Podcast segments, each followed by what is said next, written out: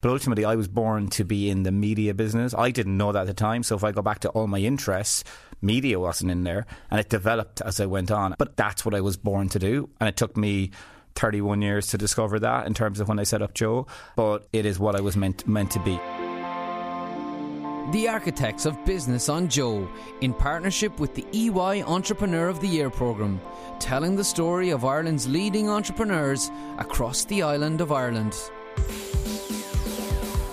I am on my best behaviour right now because the boss is in our guest chair today. This is the Architects of Business, Joe's weekly series of interviews with leading entrepreneurs in partnership with EY Entrepreneur of the Year. I'm Tadhg Enright, and today we'll hear from Niall McGarry, the founder of Joe and its parent company Maximum Media, which makes content like this very programme across a variety of brands in Ireland and the UK. Niall knew from an early age that he wouldn't be happy working for anyone else. At school, I struggled with being in the confines of a classroom for a set period of time. To this day, I struggle to go to the cinema because I didn't like the idea of going into a place and committing myself to it for two and a half hours. I liked the idea of getting out, doing what, making my own decisions all the time. In the early days, those heady years of the noughties, growth came easily, but now we know it was for the wrong reasons. Business felt easy because there was this huge debt that was kind of spurious debt that was put, injected into the Irish economy like a drug, and everybody was sucking on it. And it was in the dark days of the financial crisis that Niall saw the potential for a new type of media.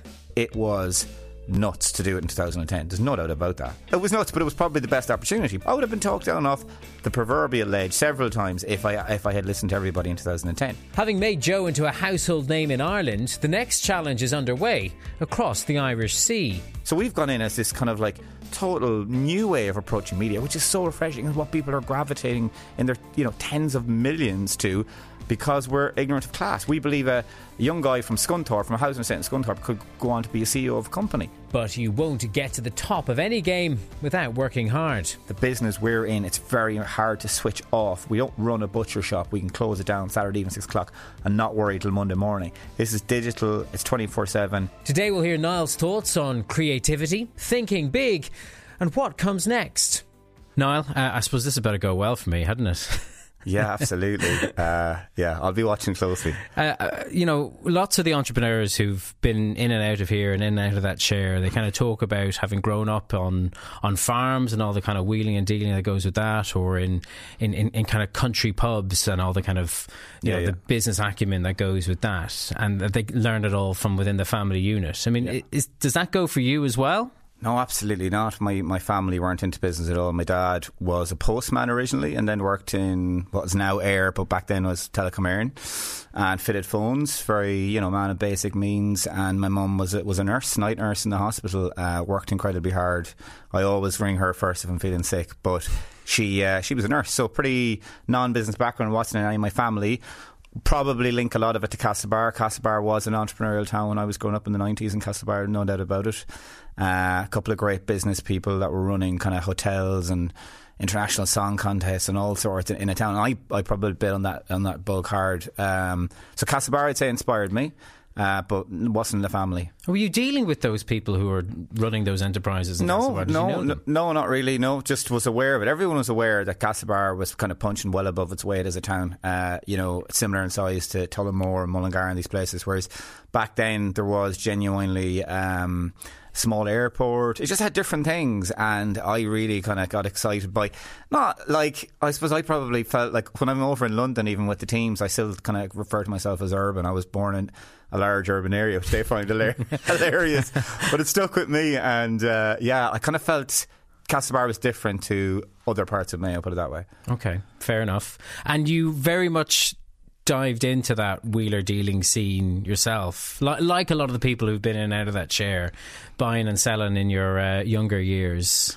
Yeah, as a teenager, absolutely. I was, I definitely got into business. I don't know where it happened 12, 13, 14. Big into football, all that, big into sport, but was interested in business, probably more so than school.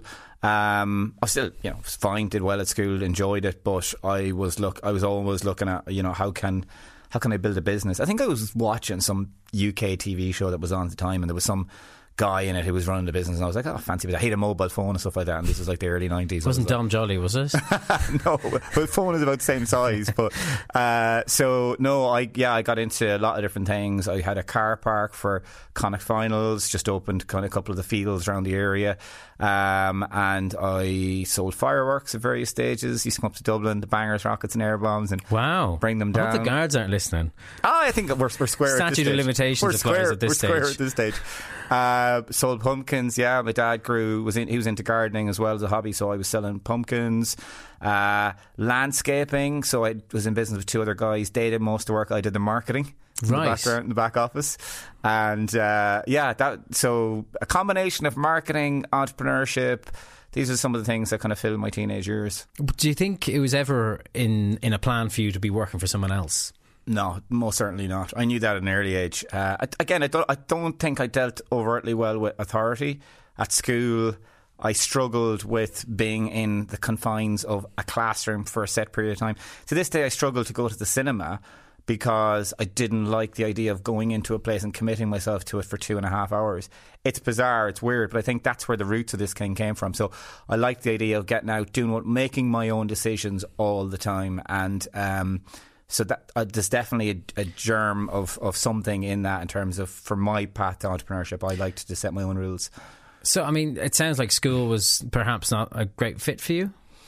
Um, it was fine. I was very good at English. Uh, I stand over the fact that anyone listening that's going through school, English is the, without doubt the most beneficial subject in terms of furthering your career through being a business owner or any walk of life. Being able to communicate with people is top of the tree in terms of my priorities. What I took from school, you know, maths for me is. Can you add, multiply, subtract, and divide? Yes. Can you do it quicker? Most people, yes. Do I need to know algebra? Absolutely not. So anything that's of no use to me or something I don't find interesting, I struggle with. So I liked history, I liked geography, I liked English.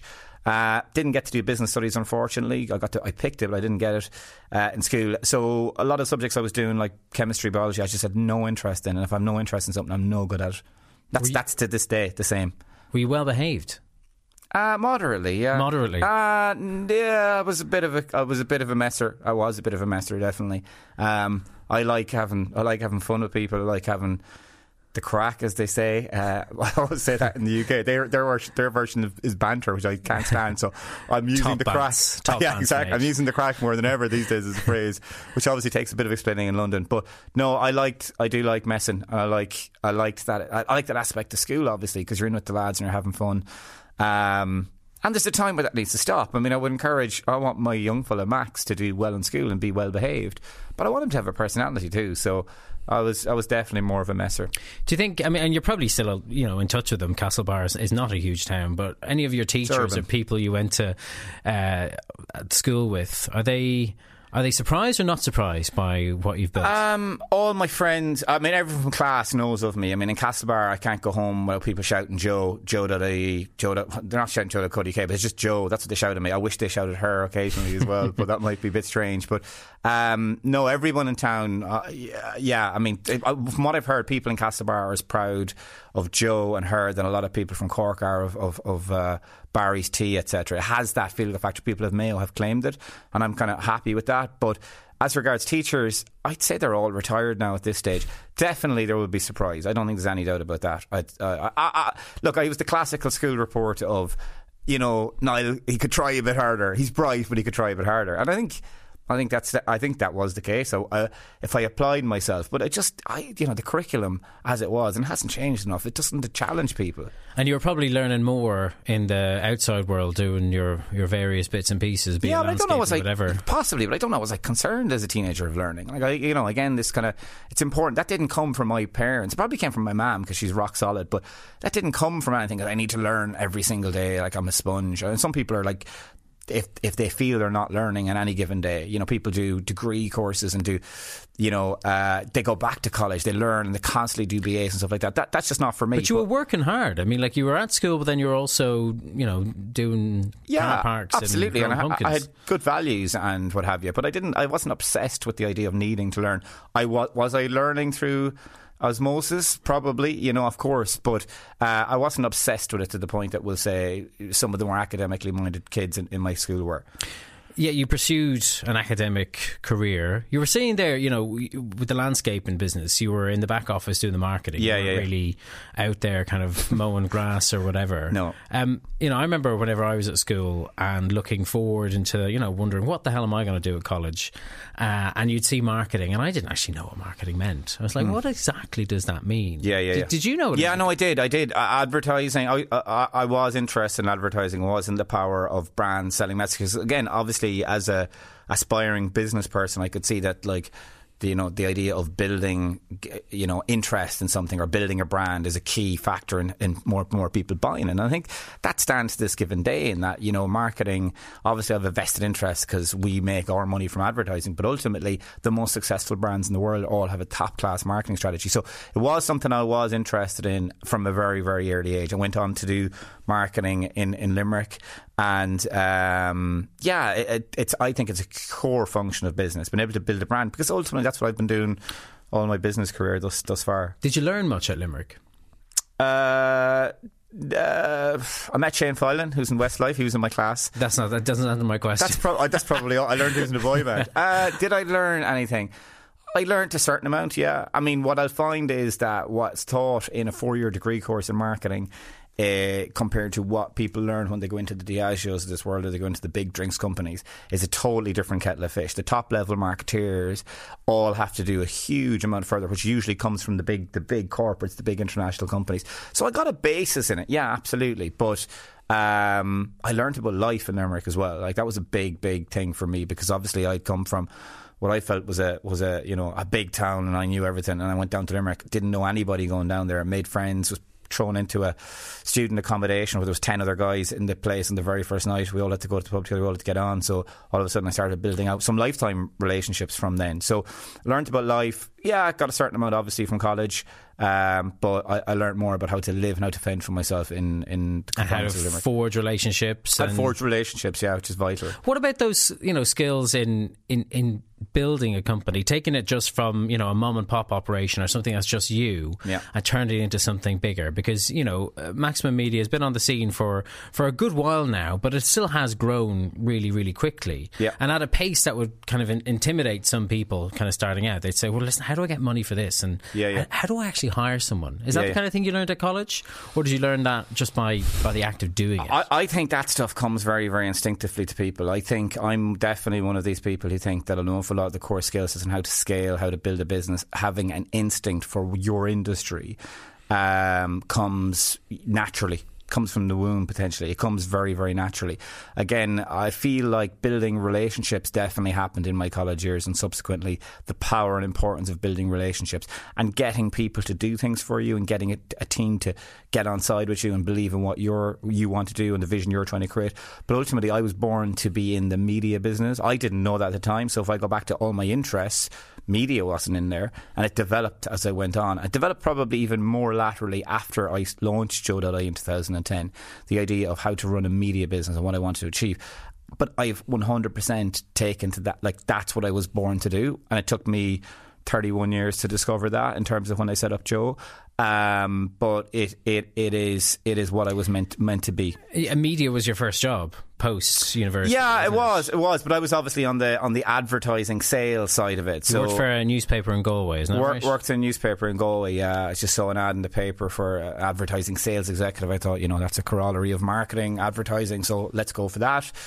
You know, I came out obviously into a booming economy, although it didn't seem like that in the west of Ireland. You know, jobs were tough enough to come by. I actually, I've said this many times, I actually didn't want to go to Dublin. I haven't been a Mayo football fan, and lots of uncomfortable afternoons spent uh, with Mayo losing semi-finals and finals. I never really gravitated towards Dublin. Um, at, at that stage of my of my career. So I liked the idea of Galway. Again, it was you know it's a, it, it was uh, ironically it was the fastest growing city in Europe at the time. Obviously, all built on spurious kind of credit and housing boom. But uh, Galway was where I was where I went there first to work in newspaper. Lo- lots of people, lots of people from outside of Dublin don't like Dublin. Plenty of people from Dublin probably don't much like it either. Uh, equally, there's lots who love it too, myself included. But you know, for some people, it's not actually a choice. Yeah, of course, Um, yeah. I you- always felt I had, I had a choice where I wanted to go. And what I would caveat that is I like Dublin now a lot. I really like Dublin. I love when the UK team come over. I'm proud of Dublin as much as I'm proud of of Mayo. But at the time, and I said it was just genuinely from. It just always seemed it just coincided with me having lots of bad experiences, which came from sport through through being a fan of, of Mayo football. Um, but yeah, it's an amazing city. But I always felt I had my I always had choices. And again, I don't know where that came from. That was not from family wealth. I was not born into family wealth. But ultimately, I felt I could fend for myself and and forge a future wherever I was based. Now, subsequently, you know, I realised that I was born in a, a, a, goldfish bowl. I moved to a slightly larger one. Then I got to Dublin, and now we're talking, you know, aquarium. Uh, and now we're up to the. To, the what's, lo- what's bigger than an aquarium? Uh, the ocean of London and the ocean of the wider world. So, uh, you know, I am aware that as I shifted from all these into these different areas, that I would say I probably honed my skill set. So if I was to go back, would I do it the exact same? I think I would because I honed my skill set in a small micro economy like Galway when I set up my first business. Well, uh, you know, that business, um, Impact Media, yeah. Uh, just a year after you finished college, is that right? Yeah, yeah, yeah. So yeah. I mean, like you were there, you took the job in the newspaper, yeah. And is that where you kind of saw the ingredients for that first business? Yeah, absolutely. So I was dealing with lots of business owners in Galway who, you know, at the time were spending ridiculous amounts of money on advertising, and they didn't realise it. So I often go to some of my clients and go, "Do you know how much you're spending on advertising?" And one client in particular, a guy called Joe Carl, who owned a music store called Zhivago, there was five of them in Galway at the time he uh, music stores existed back then, believe it or not. Uh, this is around 2002, 2003 and um, he has spent 120 grand on on advertising. And I said, well, imagine if you planned that. Like, he had no idea what the results because he, he would ring me on a Tuesday and try and get an ad in the paper on a Wednesday morning. The ad would be in the back of the paper. It would look shit. It would have no brand strategy, uh, and ultimately the results would be poor. And I said, Joe, look, if we sit down and we planned out this 120 grand I'll take, you know, 15% and I guarantee I'll get more advertising, but I'll make sure that the posters in your window, the newspaper ads in the, in, in the paper and the radio ads will all have a commonality in terms of theme.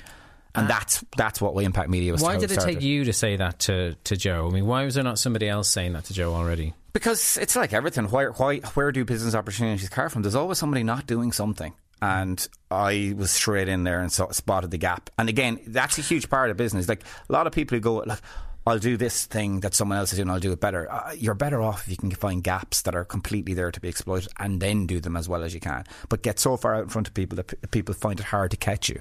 So why wasn't there anybody? Ah, that's business. That's the opportunity.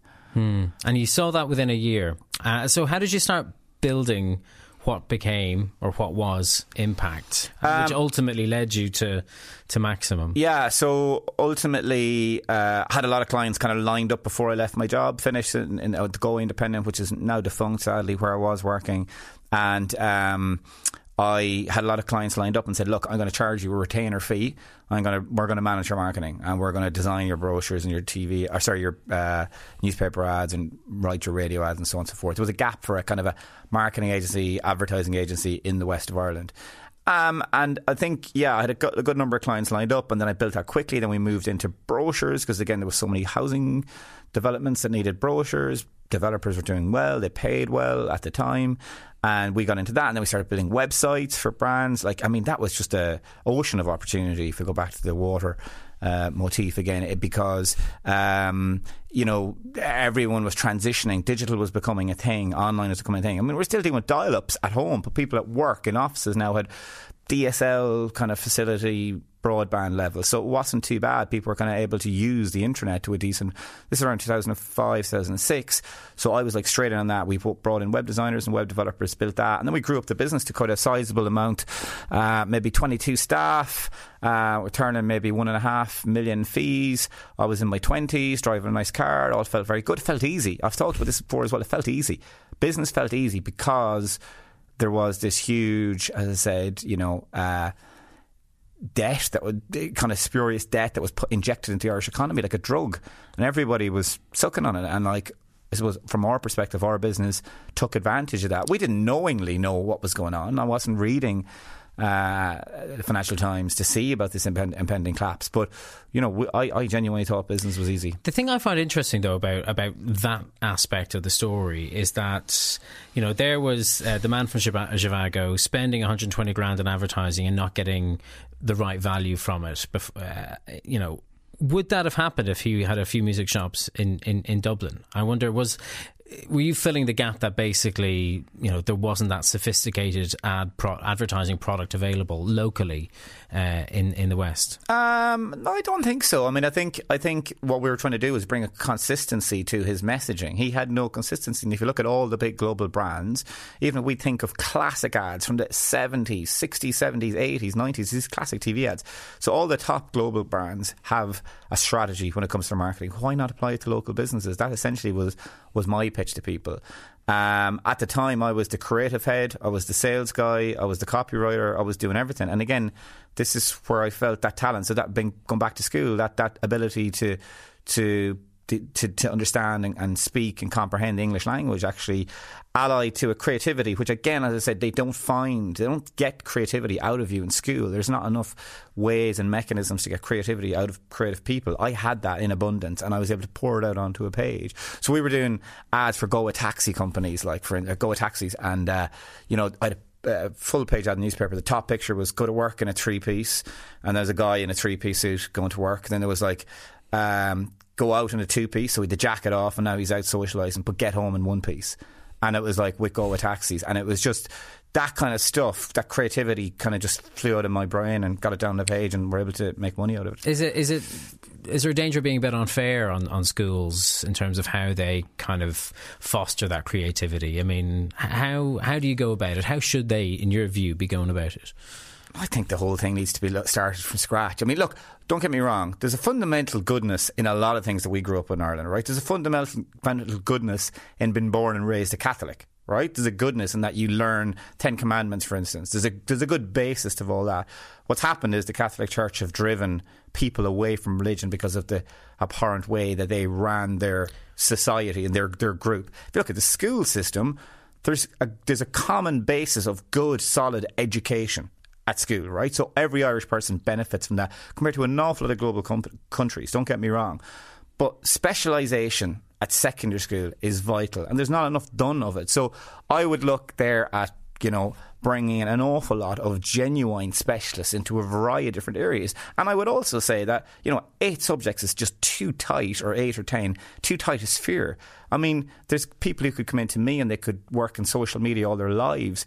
Nothing from school is going to help them in that. And so I think we have to catch up with the pace at which technology is changing the world. And I think that's a that's a big, big change. But far be it from me, I'd need two hours to explain the rest of my thoughts. we haven't got that it. long.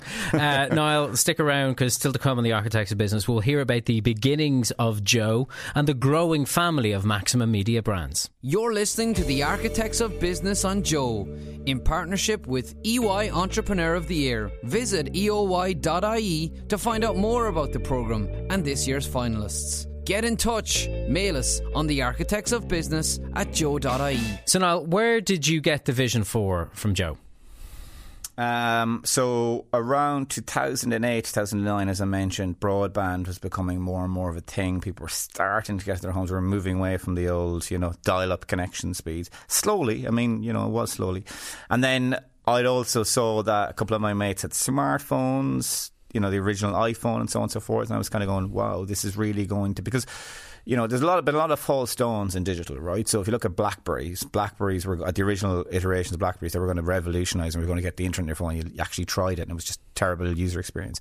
So the smartphone revolution was there, and I kind of felt right. There's an opportunity here to create something digital. But the first idea, the first part of the journey came from that I was looking at a lot of brands globally who um, needed to talk to, you know, glo- sorry, international brands that were talking to an Irish audience and they wanted to talk to men exclusively. Who would they use? So, you know, essentially it was like red top newspapers and I it wouldn't have necessarily felt that was a great experience for them. So I kind of felt an opportunity here to create something for men. So the Heinekens and Jamesons and the you know, Dove for men's and Lynx's this world. I want to talk more exclusively to men than women.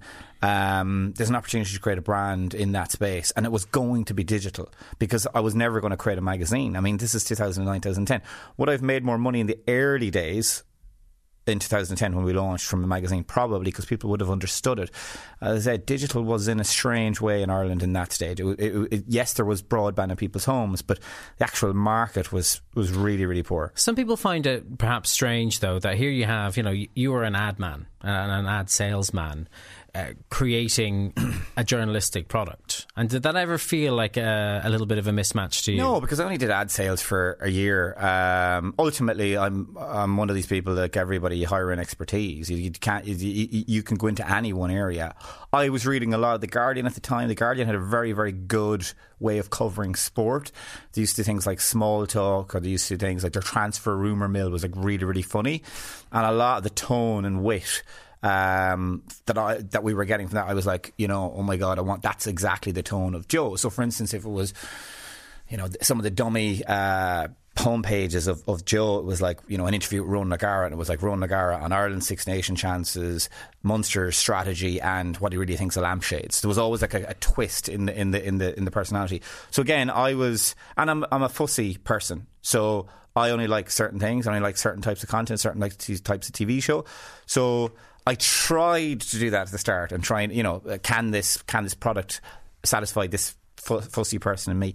Ultimately, you know, we got off to a decent start. Could we got off to a better start? Absolutely. Did I have a bag of cash? No, because it was 2010. I mean, I can't uh, Ireland was Chernobyl-esque in terms of economic uh, potential. Then it was and, it was and, a and wasteland. Media, you know, the ad market will have had the arse fallen out of it. And Absolutely. you are launching, uh, you know, a new internet content brand. Yeah, yeah, yeah. Were, so I was running, saying you were nuts. I was running Impact Media at the time, and I kind of had this saying in my head, like I need to start dealing with the O2s of this world rather than the O'Tooles, uh, because at the time the O'Tooles weren't paying me. It was that simple, and I was good at building brands. So when I go back to Impact Media, Impact Media I'd go into the supermarket in Galway and the grandmothers behind the counter working there would know me from the paper because I was good at building the impact media brand. But ultimately, it was a business to business marketing company, which she couldn't really benefit from, or she, her knowing it couldn't benefit me. So I said, I need to build a proper brand. So I was able to kind of ally my skill sets in building a proper brand, which is what we've done.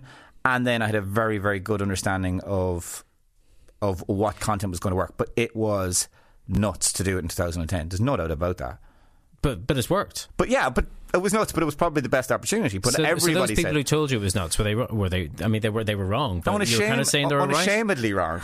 but like that, I think every entrepreneur will tell you, you've you know, you can't look. You know, a lot of people ask me about mentorship and this and that and the other. I am someone who you know, I seek the counsel of certain people at certain times, but ultimately, if you're not able to make that decision, come hell or high water yourself, you're in trouble. And I was not going to listen to anybody. I would have been talked down off the proverbial ledge several times if I if I had listened to everybody in 2010, and I would have missed out on what is a, a, a life changing opportunity. Have you uh, taken any joy in, in kind of going back and seeing those people again and saying, not, well, not really. I mean, I said there was too many. No, no, no. I, would love to see some goss, I, and I, I wouldn't be someone to to rub it in people's faces. But yeah, there was people. But look, they did it. They did it from a good place. Like they didn't do it out of badness. They did it from a, "Are you mad? This is you're taking on too much." Because at the time, I said I was running a business which was struggling to stay above water because people were struggling to pay us. Was it hard to be taken seriously though? Because you know Ireland uh, certainly historically was a, a, relatively conservative market, particularly when it comes to its media. Like it likes its big name newspapers, it likes its big name broadcasters. It's kind of hard sometimes for an upstart to to make an impact. Oh yeah, I mean I would say we're only in the recent years shaking the upstart nature. Like I mean the upstart nature of our business is something that I hold as one of our brand values. But it probably took years to really shake that. I mean, there's an absolute outright classism uh, uh, in, in, in Dublin media circles. To have a, a brat coming up from Mayo through Galway into Dublin to create something that has an aspiration by 2022 to be the most influential media organisation in the country is absolutely goes against the grain. And it upsets people. And I upset people. And I have to get over that and I have to accept that. So, yeah, I mean, there's definitely, definitely a challenge in that.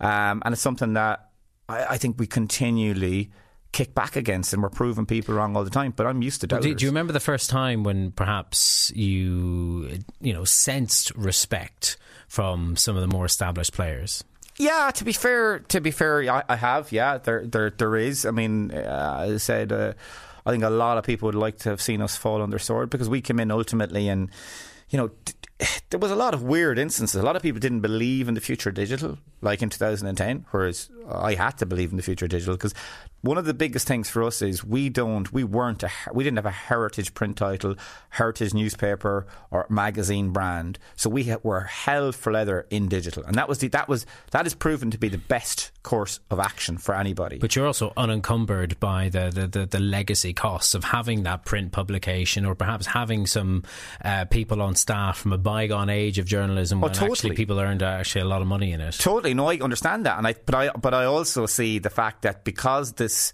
this print publication or whatever is then ra- the noose around people's necks that because it costs so much they have to keep focusing on it. So they're in this kind of constant groundhog scenario where they've constantly to focus on the thing that costs them the much. But what we've done is just have the had the ability to be able to go off and just focus on digital and digital only. So I, I do take that on board and I do understand that, but um, obviously that's been advantageous for us to be in that position. Does that make growing easier? That kind of lack of being encumbered by uh, oh, know, an old newspaper, yeah. a, a, newspaper format that would have whatever it is, 24, 36 pages and nothing more? Yeah, no, it does. It makes growing an awful lot easier because we all know what we're doing. So when we launched Her.ie two years after we launched Joe, we were able to build a social audience in that very, very quickly because obviously building large scale social audiences has been crucial to our success. That's why we dropped the .ies from our brands. We're Joe and Her, her family sports show, uh, in the UK, we're known as Joe. We're not known. The, the domains have become less relevant. We're not websites anymore. We're distributed media businesses. So when we launched her in 2012, we were able to build a social audience much quicker because we understood in that two years how to do that. So we were able to launch her quicker we were able, like again, you know, I'll talk about the idea for Joe. There's a gap in the market for men, but when I when I looked at the female market, none of the magazines had gravitated towards online. To this day, they don't have huge online offerings because they have got a magazine product.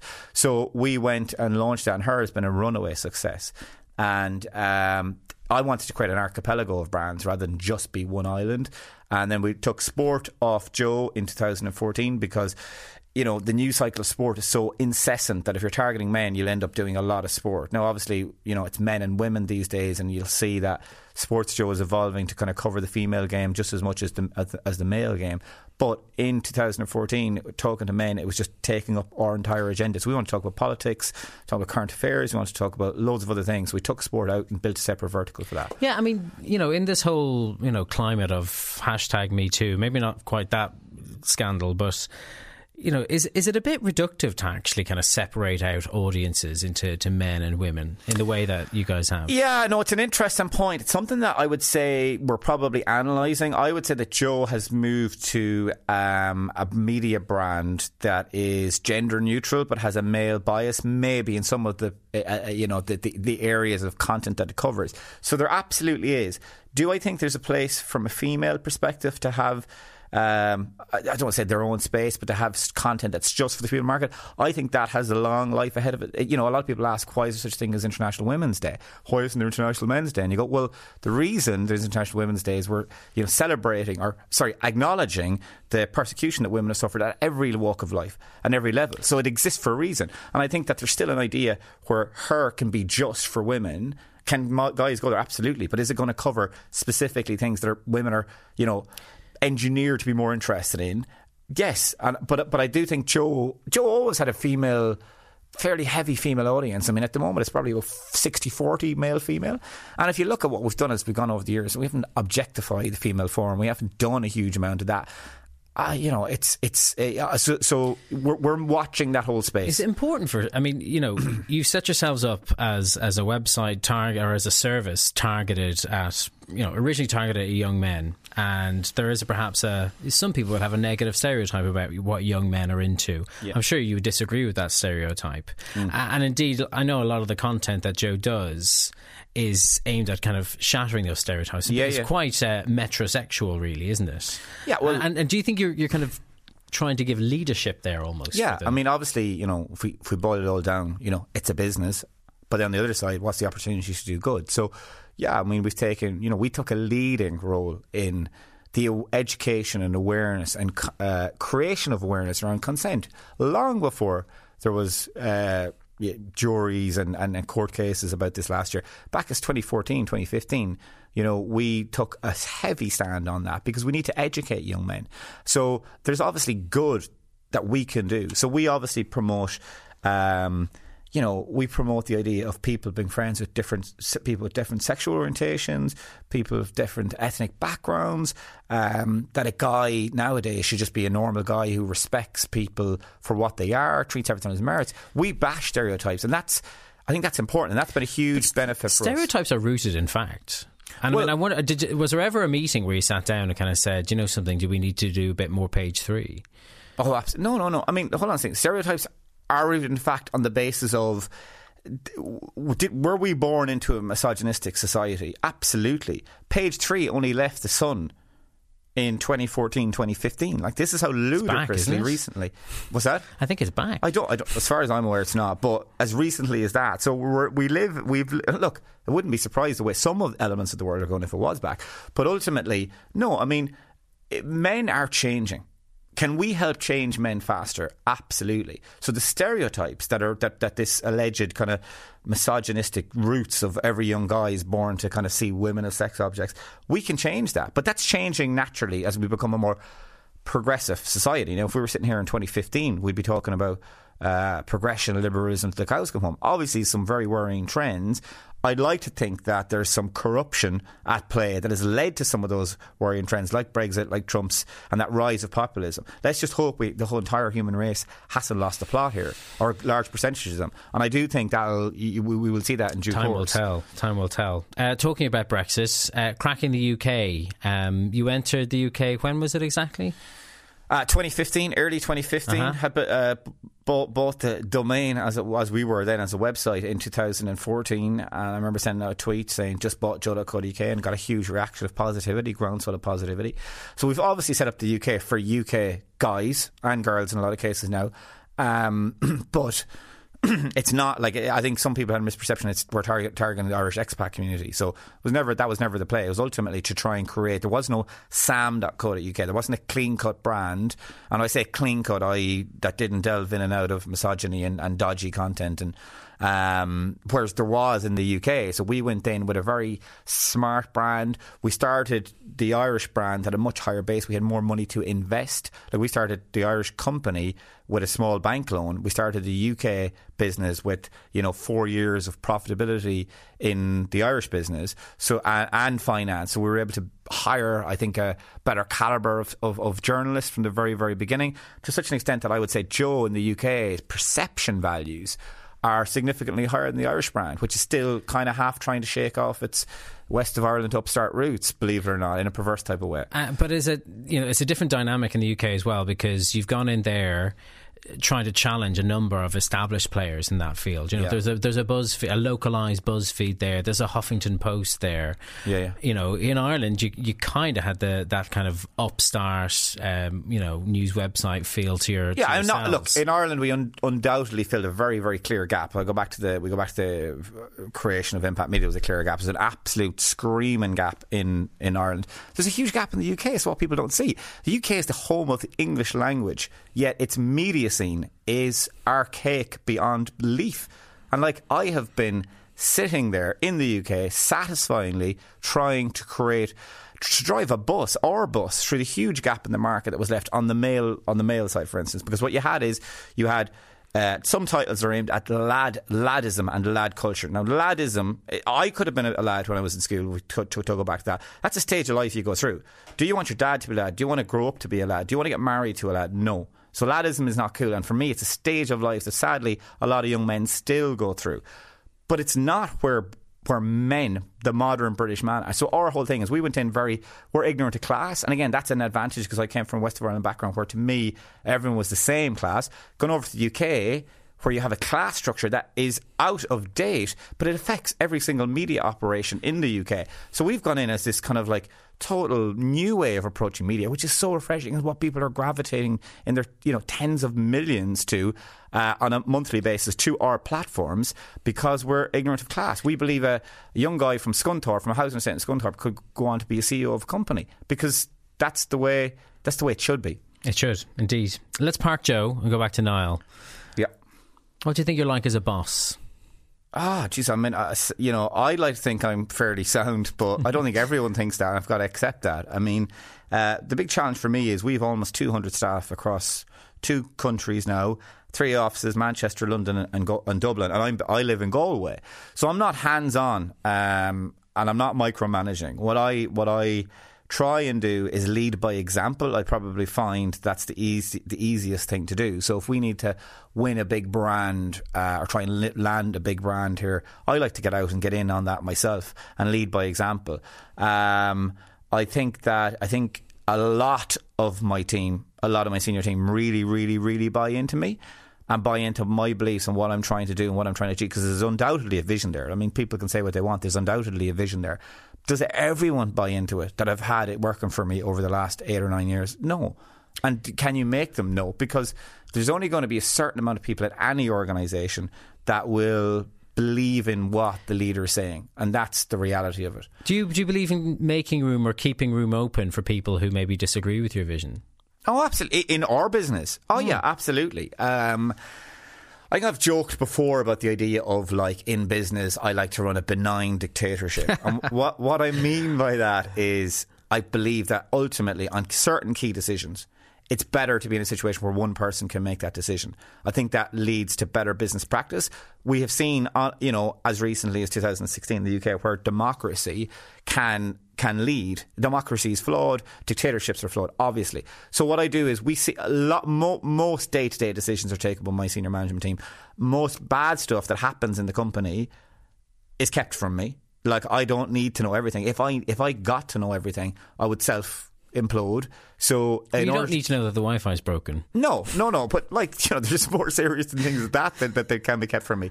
And then obviously, then if it, if it de- does get to me, I can kind of go, why didn't I know earlier? But ultimately, people, a lot of the team I have, you know, the senior people are really, really good. I believe in them. They believe in me. It's a good two way street.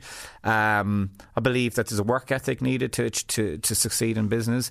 Um, and again, I try and find people that have that work ethic. But like, I'm not in the ground recruiting people, which has been a challenge because in the early days I recruited a huge amount of people. And can I get it wrong like everyone else? Absolutely. But I always feel like I can come back to myself. But recruitment is crucial because you know our business is so built around the individuals that we bring in. It's built around the individuals. And if you're getting an, an, A plus in terms of their ability to do their job, then you know they're going to do that. They're going to bring that standard. If you if you bring in a D, and that's the standard you're going to have. That's the standard your client's going to feel. Are you working as hard as you always were? Yeah, the scary thing is, I would say I'm working way harder in the last 18 months than I was three years before that. And that comes with the expansion into the UK. That comes from the opportunity that presents itself in the UK. You were mentioning, though, the impact that your little boy Max has had in your life. Yeah, yeah. Has he made you, uh, I suppose, set more time aside for for him? Yeah, well, ultimately, I've got a good balance in that. Living in Galway and then maybe three days in London a week, it sets a good balance. So, you know, the reason I live in Galway is because of Max. You know, ultimately, that's where I want him to be brought up. So,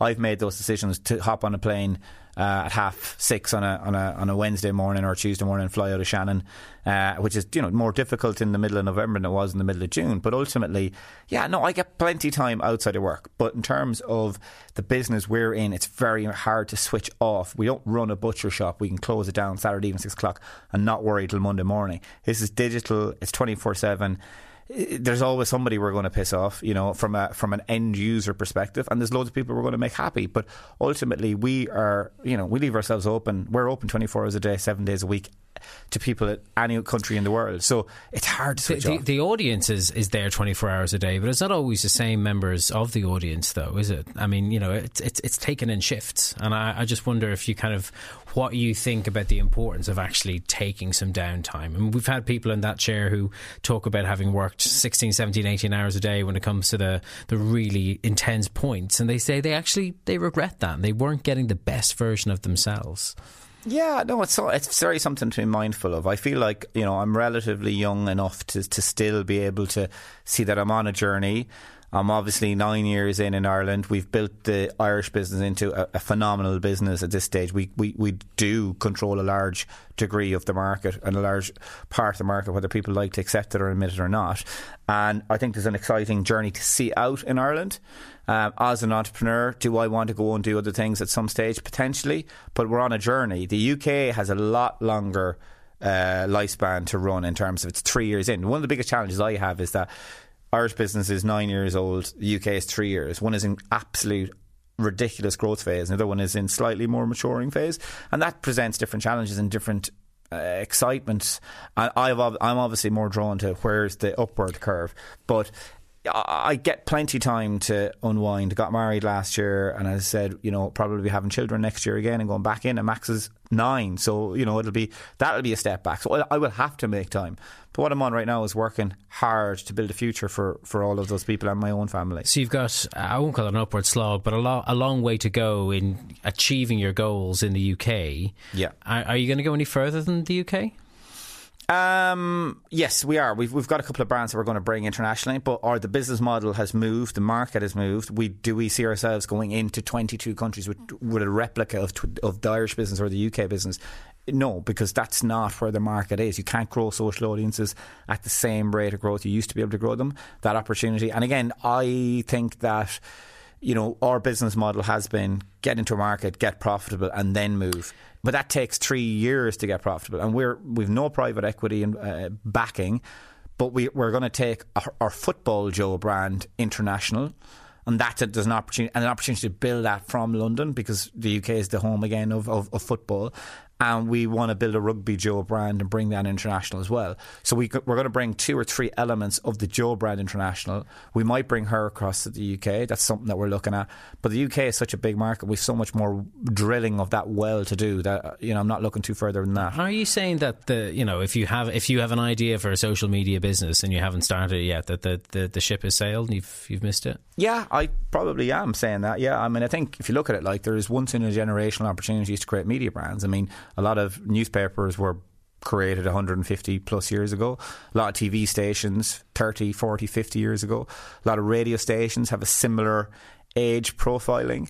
Um, and I think with digital titles, I think the opportunity was there probably between 2006 and 2016. And I think that window has closed, yeah. And it's something we're aware of. Um, but look, that's not to say I'm not ignorant to the threat that could come. I think our biggest threat is traditional media work and out digital, and that's where I probably put set most of my eyes in terms of how what we want to do. Because ultimately, what I would believe is the future of digital is traditional media done digitally. So it's not cats on treadmills, dogs on skateboards, user generated content. The future is doing good long form stuff. I mean, you have this whole like sorry, long form and short form, but we have this whole misnomer that content like you know, which is just leveled at the millennial and Gen Z generation, which is like oh, attention spans are terrible. People only watch thirty seconds or a minute of content. It's it's not. It's a case of you've had a situation where the proliferation of smartphones means that if you're late for a coffee with me for five minutes, then I will watch something and I'll probably only watch a, if there's a video, I'll probably only have thirty seconds to a minute. But I can go home and binge on YouTube and watch forty five minutes, or I can come to, to work in my car, or I can go for a run in the evening and I can listen to forty five minutes to an hour of curated stuff, stuff that I'm interested in. So what's going to happen in, in, in media is just incredibly interesting, and we're at the forefront of that. But but attention spans are linked to when people can access content, not a case of that a young audience are unable to comprehend more than a minute. And it's a slur on on that younger demographic, and it's completely wrong but you know it's peddled by traditional media and, and mm. let hmm. them think it because we, we, we, our ship will have sailed before they get to it. Fair enough. Now you were saying that you don't think you'll be doing this forever. Will you be doing it in ten years' time? Um, this business, I don't know. I mean, I don't know. I, I would say no. I would say I won't be. Uh, no, because I, there's other opportunities. Like what I am is I'm stuck to one thing. I don't have four or five businesses. I have this business. I'm not into the thing of oh, like, you know, you get a lot of aspiring entrepreneurs to come to me. I'm doing I've these three businesses, and I'm like, Jesus, just stick with one, build one, and do it right. You know, don't get distracted. If I had, and we, you know, had so many people come to business opportunity X, business business opportunity Y. Ultimately, I'm at a stage where my brand is actually quite well known in Ireland. So if I was to get involved in another business and that business has an issue, I'm the one that it will get the, the, the, detractors or I'll get the publicity. So I've got to be very, very careful in that. But ultimately, no, I would say that I probably won't be involved in, in 10 years' time in this business. Will I be running business? Will I be involved in business? Will it, will it potentially be media business? Absolutely. Could I be? Potentially, you just don't know. I mean, uh, I think a lot of people keep, you know, saying, when are you going to take a big paycheck and, and uh, head off into sunset. And it's like this ludicrous notion that retiring at 40 is a, an aspiration. It's not for me. I will work till I'm 80 because ultimately I want to keep my mind active and I want to keep my mental health strong because that's that's what's steadied me well. A busy mind is a happy mind. That's the way I would look at it. You're, you're a bundle of energy, Niall. Do you, do you find it hard to find people who are quite on your wavelength? I'm actually I'm, I'm hyping myself up for this. I'm not actually uh, this frantic. I'm trying to get as much information out as I can. Um, no, I don't. I don't. I find about like people. you know via the the EOY network.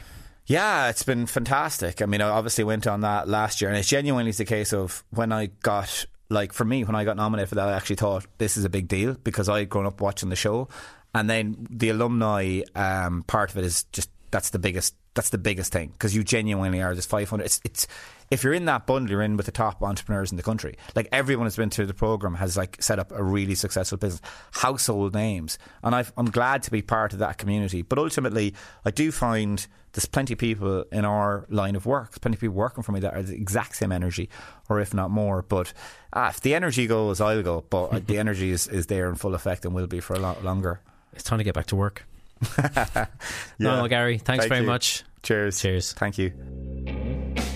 Thank you for joining us today on The Architects of Business. Thanks to our guest, Niall McGarry, our producer, Patrick Haughey, and all of the team here at Joe. Our programme is made in partnership with EY Entrepreneur of the Year. Go to eoy.ie to learn more about the finalists for this year. And don't miss out on past or future shows by subscribing for free on iTunes on your favourite Android podcast app, or you can watch the show on YouTube. Plenty more Joe shows to choose from too, including Ireland Unfiltered with Dion Fanning and Baz and Andrews House of Rugby. I'm Tadhg Enright. Thanks so much for being with us today, and I hope to see you again soon. Bye bye. The Architects of Business on Joe, in partnership with the EY Entrepreneur of the Year programme, telling the story of Ireland's leading entrepreneurs across the island of Ireland.